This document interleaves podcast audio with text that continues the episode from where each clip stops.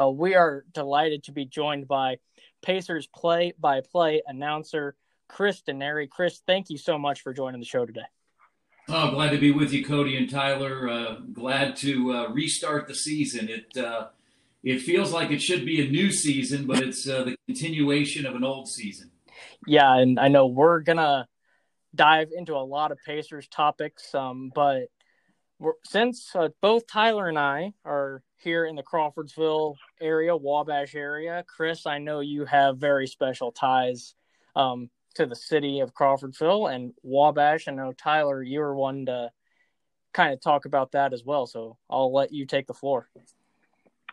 Yeah, Chris, uh, you know, with Cody and I both being from this area, uh, I'm assuming you have some great memories from Wabash. Uh, what was your favorite part of uh, the school and your, you know, really the town, your time in this area? Yeah, it was a it was a, a, really neat time for me from 1979 to 1983, and that's a long, long time ago. I mean, that's uh, uh, 40 plus years. But um, you know, I, I went to Wabash uh, one because I knew it was a great academic setting, but I also wanted to play basketball, and I was very impressed with what at a very early part of his coaching career what Mac Petty had built um, at Wabash. Yeah. And you know, we were very fortunate my junior year to win the national championship at the Division three level. Um, you know, Pete Metzelaars, uh, who played in the NFL for 17 or 18 years, was our starting center. Uh, we had a great group of guys. Uh, one of my best friends, um, who unfortunately passed away uh, about six to seven months after we graduated, was Kerry Seward. And Kerry was uh, from Crawfordsville, a hometown kid, and he was one of my best friends. So, um, you know, it was a really special time for me. Uh, I was a Sigma Chi on the Wabash campus. I was pretty active all over campus. Uh, when I set foot on campus, I started at the radio station. I started doing the football play by play when I was a sophomore.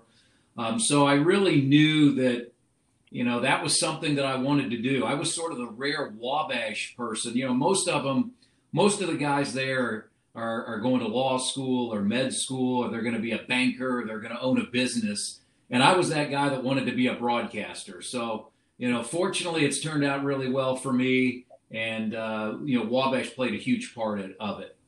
Yeah, that's awesome. And Chris, um, kind of along those same lines, um, I'm guessing you've been keeping up with everything uh, Wabash related a little bit. I know they made um, the North Coast Athletic Conference made the unfortunate decision um, to postpone all athletics until at least until January 1st. And I know um, that probably with you being associated with Wabash, Wabash Athletics, um, that has had to have some impact on you maybe a little bit. Yeah, I mean, it, you know, it's so difficult. I mean, this has been a time unlike anything we've seen um, in, in my lifetime. Um, you know, to, to go through um, a spring where in Indiana and virtually all over the country, most, uh, you know, high school sports was canceled. Um, there was no NCAA basketball championship. All of NCAA spring sports are canceled. I mean, it's been, you know, it's just been a difficult time. And, um, you know, it's been difficult for all of us. I think all of us in some form have known people that have either gotten very sick or in my case, I, have known a number of people who have passed away from COVID 19. So um, you're just trying to be as safe as you can. And, and, I don't know if there are any right answers. I mean, you hate to see uh, a fall sports, um, you know, campaign, whether it be high school or college, canceled or postponed, but you also want to be safe. So uh, yeah, it'll be difficult, um, you know, especially with Wabash and that new stadium that they right, Little Giant Stadium with the new press box and the new home stands. Um, you know, they were going to host uh, DePauw in the Monon Bell game, and I've had a chance to do the Monon Bell game on television. So it's all very, very difficult. Um, you know, we're all just hoping we get through this healthy and safe, mm-hmm. and can somehow get back to some normal semblance of life, let alone sports. Yeah, and um, speaking of kind of getting back to normal, um, I've just really enjoyed these past few, uh, this last week, week and a half of getting back and watching sports in general, and that includes the Pacers, who did wrap up their uh, three exhibition games, which Quinn or Chris, I about called you Quinn Buckner. I apologize, Chris. But um, hey, nothing, nothing could be worse than that. I mean, the guy's a legend, so I have no problem with that. but uh, you and Quinn Buckner both called the three scrimmage games. Um, Pacers finished with a record of two and one in those games. So, what were your overall thoughts on how the team performed um, as we're gearing up for Saturday? Well, no, I, I thought I, I, saw some good things. I watched a lot of games uh, over the last week. Uh, each team had three scrimmages. I thought the play was better than I thought it would be. Um, clearly, when you haven't played in four and a half months and teams weren't together uh, during the uh, break, I mean, this is unlike this is unlike anything we've ever seen. I mean, normally during the summer, guys are playing five on five. They're doing individual workouts at their respective practice facilities. I mean, that just didn't happen until late June. So I, I was pleasantly surprised with the level of play, the quality of play. Uh, sure, there was some sloppiness, but but I thought guys uh, are, are, in pretty good shape, shot the ball pretty well. Um, I thought the Pacers in the first couple of games played uh, pretty well, and and I thought for the most part in the San Antonio in the third scrimmage they played they played well. They just didn't win. Yeah. Um, you've got you, you're, trying to do this without Domantas Sabonis, who's out with plantar fasciitis. You're talking about an All Star that averages 18 points, 12 rebounds, and five assists. So they're playing a little bit different. They're playing smaller. Uh, you've got Victor Oladipo playing. Uh, I thought he was really good in the second game against Dallas when he had 16 points, hit four threes, and had seven rebounds. He's trying to find himself, but uh, you know, it all starts for real on Saturday uh, in a in a big time matchup for the Pacers in the first game against Philadelphia. Currently, they have the identical records. Pacers right now have the tiebreaker, so they're the five seed in the East, and Philadelphia's the six. So if you win that game, uh, I mean that's going to be huge for the Pacers because mm-hmm. one, you would then have a full one game advantage, and with seven to play, you'd also have the tiebreaker. So uh, Saturday's game right out of the gate is very, very important for the Pacers. Mm-hmm. Yeah, Chris, I agree that uh, you know that game is huge, especially when you look to you know the the whole seeding thing. I, I like the Pacers' chances if they were to match up against uh, Miami, but not not as much against Boston. because that's a big game for seeding. But the big unknown is how teams will play in this bubble because I think you could see a scenario where some teams kind of thrive in this environment and some of them, you know, may struggle. But um, one reason I like the Pacers' chances, you know, depending on if those guys come back or not and play, is because you know Miami was much better in their home uh, stadium compared to uh, on the road. So we'll see how that goes. But the question that Pacer fans have really been asking for probably three or four years now is, can this team win a playoff series. Um, so, what are your thoughts on their chances of possibly making it to the second round? Well, no, that's a that's a big thing, and and and clearly they've been close. If you think about, um, you know, the playoff series, uh, you know, with Paul George when they went seven to Toronto, uh, they had the seven game series uh, a couple of years ago with LeBron in Cleveland. Um, last year was tough because they didn't have Oladipo and it was a four game sweep by Boston, even though all those games were fairly close. Um, what's interesting is is you're sort of looking at matchups and you're not worried about home court advantage because there is no home court advantage. Um, sure, when you watch a game, what they're doing virtually, if it is your home game and it is the Pacers' home game on Saturday, you'll see more of a Pacers flavor. But still, it's it's not a true home court advantage. So all of these seeding games are important for seeding from a standpoint who you play. You know, if you're the four or the five, it doesn't really matter because um, home court advantage doesn't mean anything. It's a seven game series uh, virtually on the same floor against the same opponent each and every night. So, yeah, I mean, this is something this franchise wants to do. They want to get back to the success that they had in the first round back in 2012, 2013, 2014. You know, unfortunately, back then they were eliminated by LeBron James. And if you think about it, it's been LeBron James who's been in the way. He's eliminated the Pacers five times since 2012. Yeah, uh, it, it's it's sort of a reminder of of back in the 90s when the Pacers couldn't get through Michael Jordan. Uh, unfortunately, they couldn't get through LeBron. I guess the good news is LeBron's in the West now. Uh, but uh, any of those matchups will be difficult. Um, I quite frankly would be intrigued, as you said. I'd love to see the Miami Pacers matchup, um, and, and, that very well could happen. Chris, um, talking about that Miami matchup, um, and Tyler and I have kind of talked about it on the show and in prior episodes. The Pacers play the Heat twice um, in this final eight game regular um, season, and then could potentially, if the series goes seven games, the Pacers and Heat could see each other a total of nine times in a matter of handful of weeks. So they would get awfully familiar with one another. Oh, no question. I mean, you're right. Two out of the last three in the seeding games uh, sandwiched around a game against Houston, and then you're right. You could in a seven game series. That's nine games out of ten.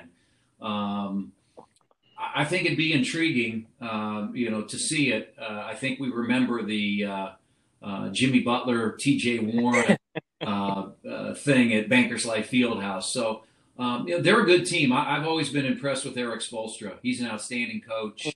Um, even though he had Chris Bosh, Dwyane Wade, and LeBron James, you still have to coach those guys, and he was able to win two titles. So yeah. I, yeah. I, I put nothing past him. Uh, they're a really good three point shooting team. I mean, they take a lot of threes. Duncan Robinson, uh, Kendrick Nunn, Tyler Herro. Uh, so they're a team that you've got to watch because they, they can get hot from three point range. Yeah, and the, talking about the you alluded to it a little um, earlier, Chris. Pacers will be without um, Sabonis for it looks like the foreseeable future um, and maybe the entire postseason as he's dealing with plantar fascia.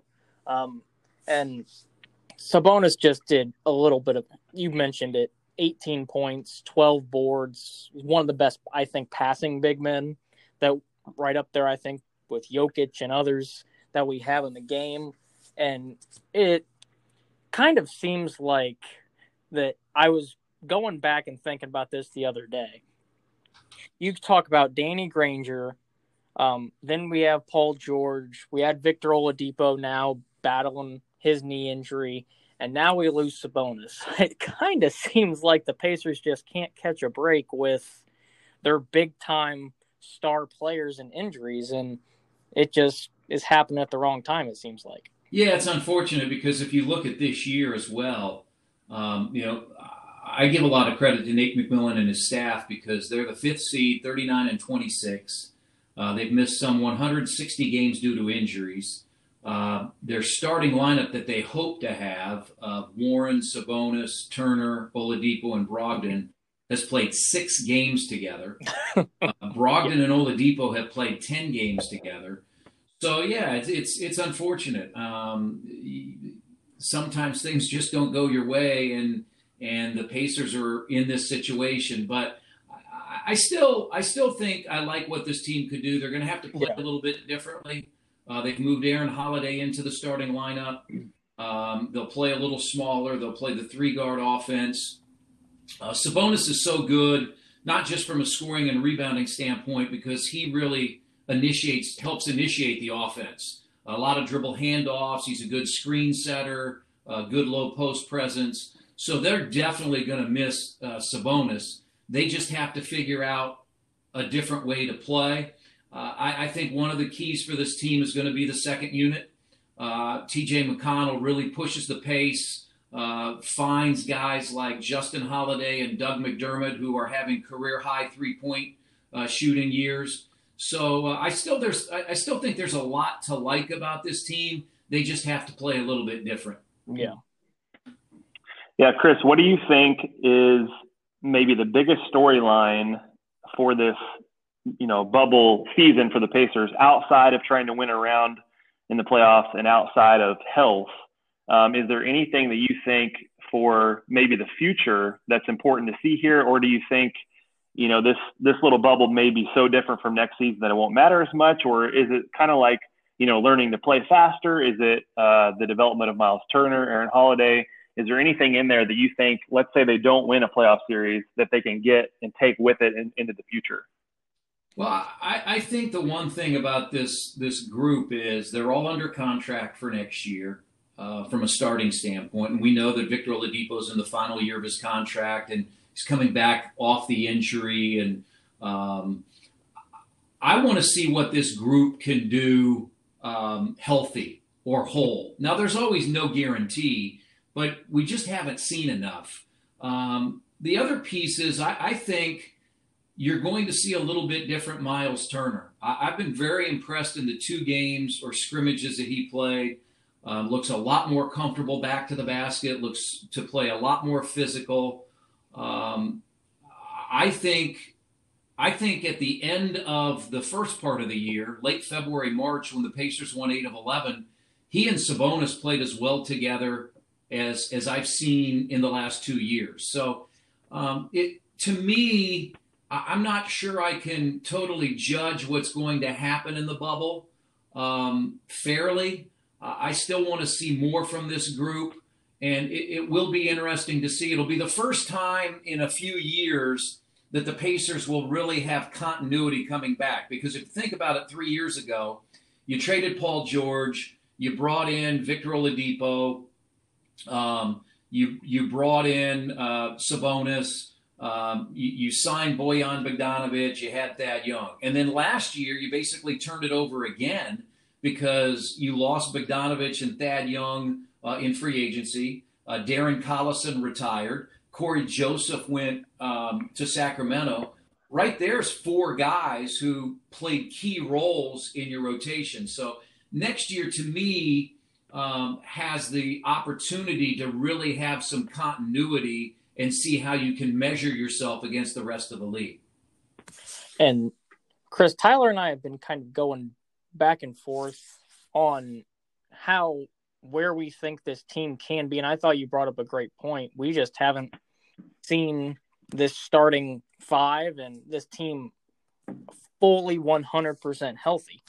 And I think a lot of fans and everyone is getting on Nate McMillan a little bit too much for, but you brought up what he's still, despite Vic's injury and despite all the things that have happened um, during his tenure, he still has the Pacers consistently in that four to five to six range in terms of playoff seeding and everything like that. So to be to get back to where the Pacers were in that kind of where the where they were taking on LeBron and the Heat in the Eastern Conference Finals, do you think this team we just need to see more of this team and they can potentially get there, or do you think we're kind of maybe a piece away, two pieces away, something like that?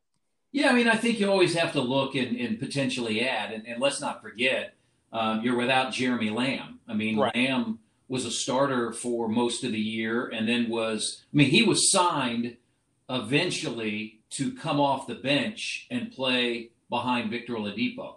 And this is a guy that uh, averaged 15 points a game a year ago in Charlotte as the running mate to Kemba Walker. So that's why I, I'm really intrigued by the group that you have. Do you want to go out and make wholesale changes again? And then you're sort of restarting it. And the Pacers have done well in that regard. I mean, uh, each of the last two years prior to this year, they won 48 games, and they won 48 games last year. Um, you know, with, with with a group, and then they were on target to win 48 games this year um, with a, a, totally new group from from a, a standpoint. So, uh, me personally, I I really like to see what this group could do. Um, I, I, won't judge. To me, I won't really judge anything um, more on what happens down in the bubble. I'm hopeful that they have the opportunity to advance and and play on into uh, uh, September and maybe even into October but I, would like to see what this group could do um, together and healthy. Yeah. Yeah, I agree. the The future looks bright.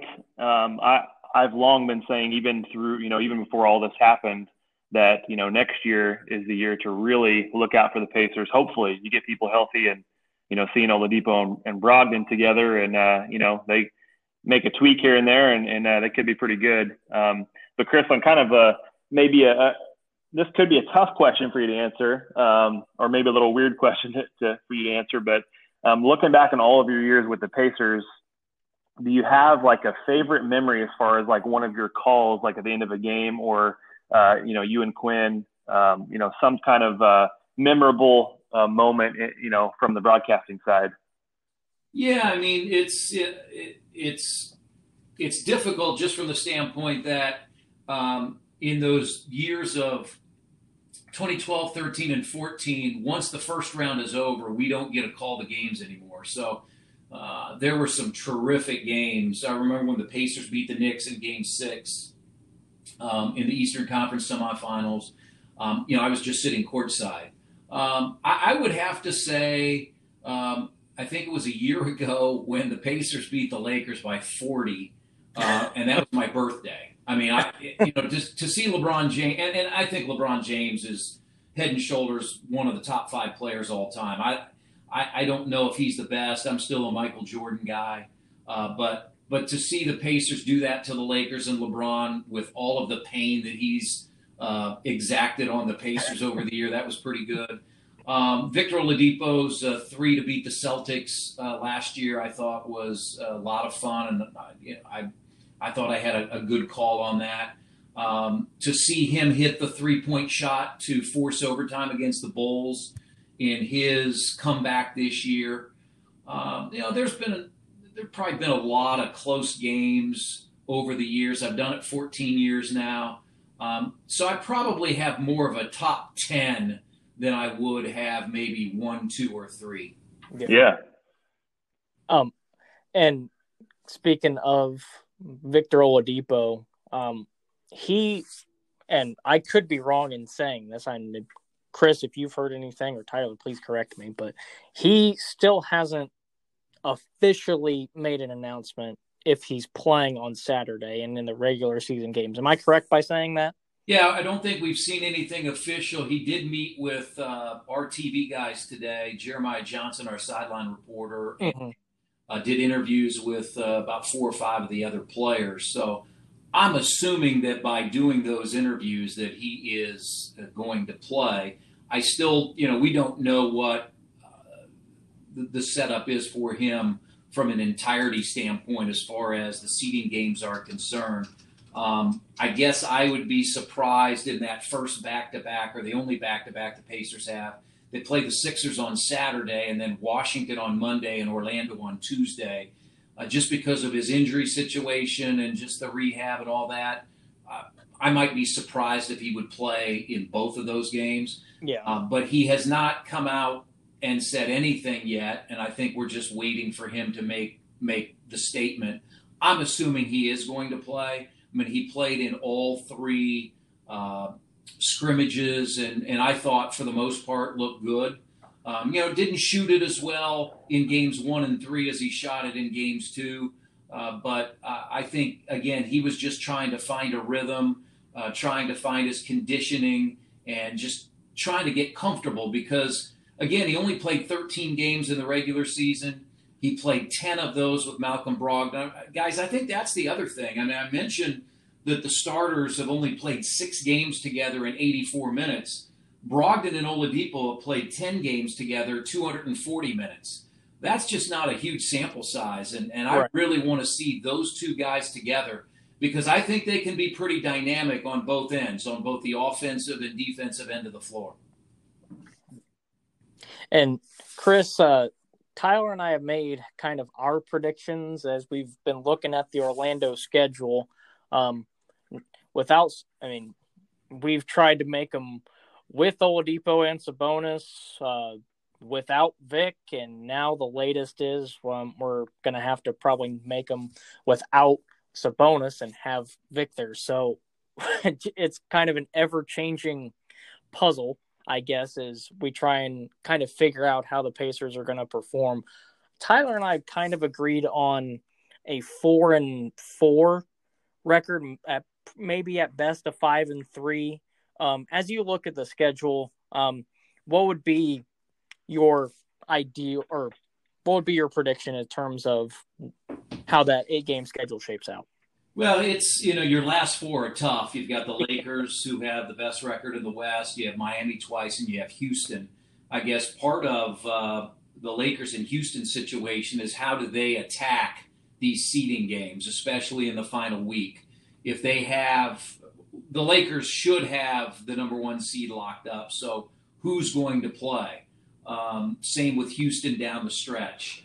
Um, the Washington, Orlando, and Phoenix games I think are very important because Washington doesn't have Bradley Beal. Uh, they've got a very young roster down in Orlando. Uh, the Magic are holding on to one of the final playoff spots, and Phoenix could all be but eliminated by the time the Pacers play them, and they're a fairly young team as well. So, to me, those are the three: uh, Washington, Orlando, Phoenix. I don't want to say they're must-win, but they're games that that you need to win because of the other five. If you can win three of the five, or even if you win two of the five, I think that's, as you said, you'd have a five and three record. But the biggest game is going to be that first one with Philadelphia yeah. because um, you win that game, you own the tiebreaker. And then if you're tied with Philadelphia at the end, then you would have the higher seed. And again, the seed doesn't matter from home court because there is no home court, but the seed could matter in who your first round opponent is. Yeah. Yeah, I was at least glad that, that uh, in that scrimmage I heard the IndyCar uh, sound effect. Yeah. So that's going to give that's going to give the Pacers the advantage right there. Yeah, I mean it is it is going to be neat to see uh, just how they put the virtual signage and the logos on the floor. They're working with Microsoft Teams to have virtual fans, where literally a fan uh, can get on Teams and have their picture uh, superimposed in the seats. So yeah, it, it, this is something we've never seen. Um, I give a lot of credit to the NBA for for being able to pull this off. Again, we're only a few weeks in; we've not even started the games yet. But yesterday, the news came out: uh, over 300 COVID 19 tests, and every one of them was negative. That means the bubble is working, and uh, mm-hmm. only the WNBA and MLS can really talk about that. That's why you're seeing all the issues in baseball we have no idea what's going to happen in the NFL, let alone college sports. But the NBA has put themselves in a position to succeed, and uh, all things are good right now. And uh, Chris, specifically talking about the Sixers, um, they have kind of changed things up as well, um, moving uh, Ben Simmons to the four and uh, having Shake Milton start at point guard, and that's where the Pacers are going to get their first look um, at that new lineup on Sat. Assuming that's what they go with um, for Saturday. So, what kind of, I guess, um, things do you anticipate the Pacers trying to do um, with that new lineup? I know not having Sabonis in there um, and having Miles at the five, and you talked about going smaller. Um, do you see that maybe playing to the Pacers' benefit going smaller against that new Philly lineup, or how do you see that working out? Well, a lot depends too on Joel Embiid. He's missed he's missed games uh, due to a yeah. fusion, so we'll just have to wait and see if he's available for them on Saturday. Um, if he's not, then they'd move Al Horford back into the starting lineup. Um, they're a better three point shooting team, uh, even though Horford shoots the three pretty well as a, a big guy. But Shake Milton gives them um, some advantages out on the perimeter. Um, Simmons, we know, is not a three point shooter, but he'll still handle the ball, but just in a little bit different way. And I think you'll see him more in post up situations. Um, the Pacers now are playing smaller, so that means TJ Warren is at the four, so his responsibility uh, would be in dealing with Ben Simmons. Um, be interesting to watch uh, with Philadelphia how it impacts. Part of it, part of it to me is for Brett Brown, the head coach, it's almost a last ditch effort because I believe this that if Philadelphia does not make it past the first round of the playoffs, I'm not sure Brett Brown is still the coach. And so he's trying to put his team in best position, one, to win, but I also think to save his job. Mm-hmm. And did you have anything else, uh, Tyler, that you want to ask Chris as we kind of wrap up? Uh, yeah, the last thing I was thinking was uh, if you, I guess um, some people are wondering if there's going to be any big upsets because of the bubble, because of all the unknowns. Um, do you think, if you were guessing, would there be even one uh, what what people would consider a really big upset? I mean, you still got to play the full, you know, seven game series, so um, it's you know I'm not sure we're going to see any upsets. Uh, it may play out fairly normal, um, where you may see um, you know maybe like smaller upsets is when you know later into the playoffs, but uh, does your gut tell you that there's going to be a big one, or do we think it'll be fairly normal? Um, you know, as I look at the Western Conference, I think that's probably where an upset could happen. Um, you know, right now Dallas is in seventh, and they play the Clippers, and the Clippers have had all sorts of guys in and out of uh, uh, the bubble. Uh, we know the Lou Williams story, uh, but they've also had Montrezl Harrell and Patrick Beverley with some family emergencies. I, I really like the Dallas Mavericks, so I, I could see something happening happening there. Uh, the number six seed is Houston right now. They'd be matched up with Denver. Denver's had all kinds of issues with available players. So I think I could see more upsets in the West from a seeding standpoint than the East. Um, right now, I don't see number seven Brooklyn or number eight Orlando uh, really having uh, any chance against Milwaukee or Toronto. So I'd have to go to the West. Um, I, I, don't think the NBA probably um, is is hoping for either a Portland or a New Orleans to get to that eight seed. I mean, they probably want New Orleans. They'd love to see a Zion Williamson, uh, LeBron James first round matchup. But I don't see any of those teams uh, having the firepower to beat the Lakers. But yeah. I'd go to six or seven, six or seven in the West. I think they they'd have a chance to move on.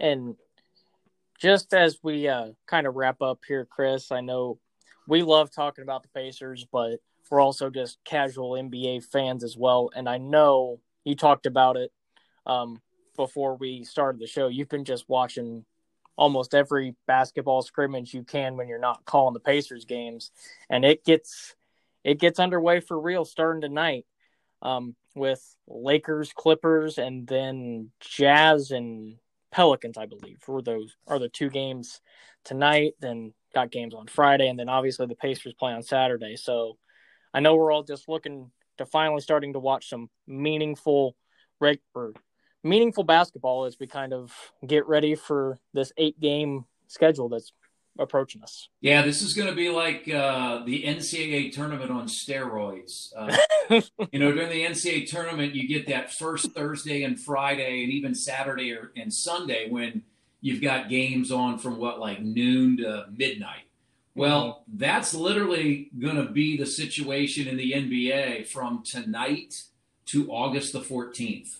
I mean, two full weeks of games starting early afternoon, uh, heading into the nighttime. So, um, you know, I'm a, I'm a big baseball fan. I'm a big Reds fan, and, and I'll watch as many Reds fan uh, Reds games as I can. But I'll be locked into the NBA. It, this is yeah. going to be a lot of fun as a basketball fan. Um, my dad was a high school coach. He was my high school coach at Westfield. So um, I've been around basketball since I was a little kid, sitting on the bench. Um, I, I can't wait uh, to watch some of these games, and um, I, I, do think we're going to have some uh, dramatic outcomes uh, down in Orlando. Well, um, Chris, we greatly appreciate your time today. Um, as we kind of wrap up, is there anything else you want to tell uh, people out there about Pacers basketball, just in general, about what you're? I know you're gearing up for a lot of Pacers basketball, but anything else you want to add?